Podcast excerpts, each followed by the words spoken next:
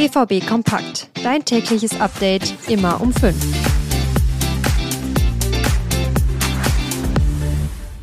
Der BVB kann morgen den Verbleib in der Champions League perfekt machen. In Mailand wird das aber auf keinen Fall einfach. So eine Leistung wie gegen Borussia Mönchengladbach am Samstag können sich die Dortmunder da nicht erlauben. Über das Gladbach-Spiel sprechen wir jetzt noch einmal kurz und gestern war die Jahreshauptversammlung des BVB, auch darum geht's jetzt. Damit herzlich willkommen zu dieser Folge BVB Kompakt. Ich bin Theo Steinbach. Guten Morgen. Einmal tief durchatmen. Das war nach der ersten Halbzeit am Samstag definitiv nötig. Der BVB hatte einen 0 zu 2 Rückstand gedreht. Am Ende hat es für die drei Punkte gereicht, es war aber wieder einmal sehr knapp und nicht überzeugend. Jetzt stehen viele schwere Spiele an. Gregor Kobel glaubt, dieses Comeback ist dafür nochmal ein extra Boost. In so einer Phase tut es gut, gibt Selbstvertrauen, sich so zurückzukämpfen.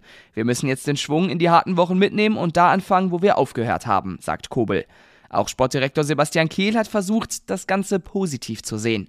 Wir haben Comeback-Qualitäten gezeigt, das brauchen wir nicht jedes Mal, ist aber ein Merkmal der Mannschaft in dieser Saison. Das sagt Kehl dazu.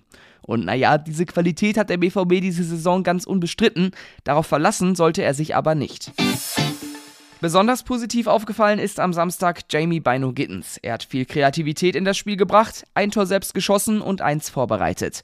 Edin Terzic hat ihm nach dem Spiel extra Lob gegeben. Ja, ich finde, Jamie hat heute ein tolles Spiel gezeigt. Letzte Saison war sehr schwierig für ihn. Durch zwei Schulterverletzungen ist er sehr lange ausgefallen, musste sich immer wieder zurückkämpfen und dann äh, hat er natürlich auch ein bisschen gezögert, wenn man so an der Schulter verletzt ist, aber das ist komplett überstanden.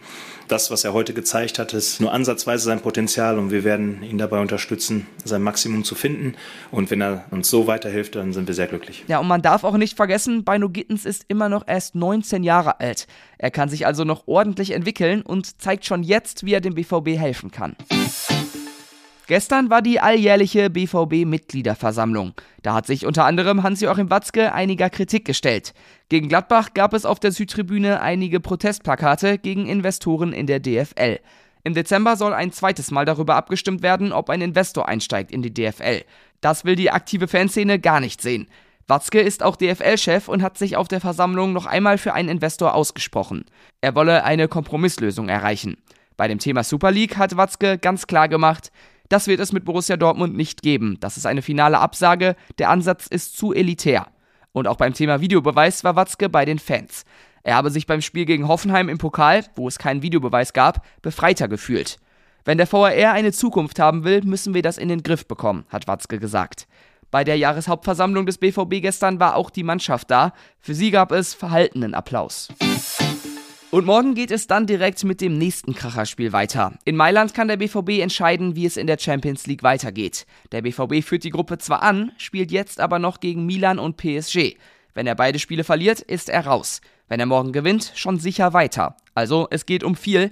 Kapitän Emre Can möchte sich selbstbewusst zeigen. Wir fahren jetzt nach Mailand, äh, da wird es überhaupt nicht einfach. Wir werden aber versuchen, das Spiel zu gewinnen. Wir, wir stehen vorne an der Tabelle, wir müssen uns nicht verstecken und es wird nicht einfach. Wir wollen uns gegen die Besten messen und äh, so wird es auch in den nächsten Wochen kommen. Der AC Mailand hat genauso wie der BVB die Generalprobe gewonnen. Die war aber nicht so torreich. Es gab ein 1 zu 0 gegen die AC Florenz.